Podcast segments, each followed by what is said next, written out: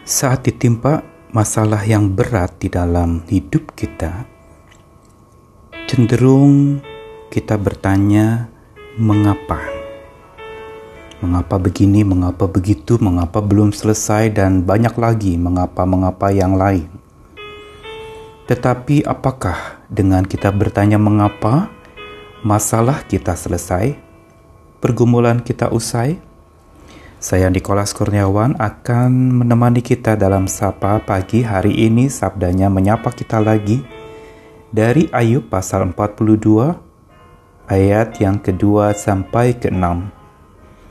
Aku tahu bahwa engkau sanggup melakukan segala sesuatu dan tidak ada rencanamu yang gagal. Firmanmu, siapakah dia yang menyelubungi keputusan tanpa pengetahuan? Itulah sebabnya, tanpa pengertian, aku telah bercerita tentang hal-hal yang sangat ajaib bagiku dan yang tidak ku ketahui. Firmanmu, dengarlah, maka akulah yang akan berfirman. Aku akan menanyai engkau, supaya engkau memberitahu aku.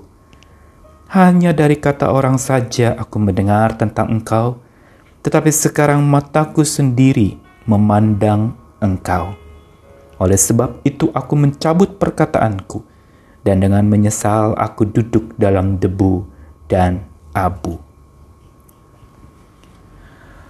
Saudara, pertanyaan mengapa yang kita ajukan semakin banyak akan membuat kita sesungguhnya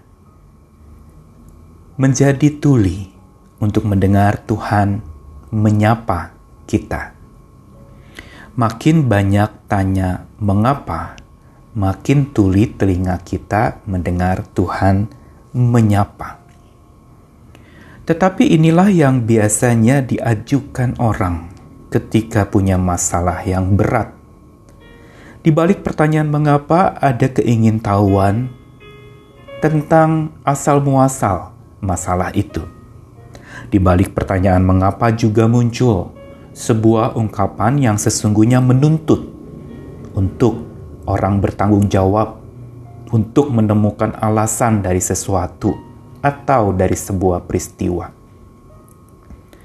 Tetapi inilah sebenarnya yang juga ditanyakan oleh Ayub, seorang yang mengalami penderitaan berat di dalam hidup. Habis-habisan hartanya ludes. Anak-anaknya binasa dan tak tersisa hanya dia dengan istri dan dia sendiri terkena penyakit yang begitu mengerikan. Dan sepanjang kitab Ayub, kita lihat banyak pertanyaan-pertanyaan mengapa muncul. Apalagi lewat sahabat-sahabatnya yang bermaksud menghibur tetapi menyalahkan Ayub.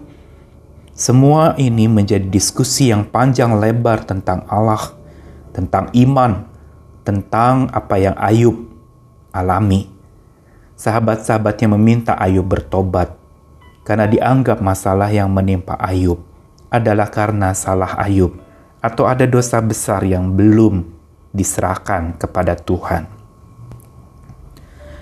Tetapi justru kita lihat dengan panjang lebar pertanyaan mengapa diajukan, maka sesungguhnya Ayub menjadi tuli untuk Tuhan yang menyapa dia. Ayub tidak dapat menemukan Tuhan yang sebenarnya lewat masalahnya, karena dia selalu mencari alasan mengapa masalah berat menimpanya. Saudara akhir dari pergumulan Ayub adalah justru Ayub menemukan Tuhan lewat masalahnya. Di sinilah imannya menjadi iman yang kuat. Iman yang pertama-tama ditandai dengan Tuhan yang menyapa kita bukan kita yang bertanya mengapa Tuhan. Bukankah ini yang Tuhan katakan? Dengarlah, maka akulah yang akan berfirman, aku yang akan menanyai engkau, supaya engkau memberitahu aku. Tuhan justru ingin mengatakan, sudah hentikan tanya mengapamu. Ini dengarkan aku yang menyapamu.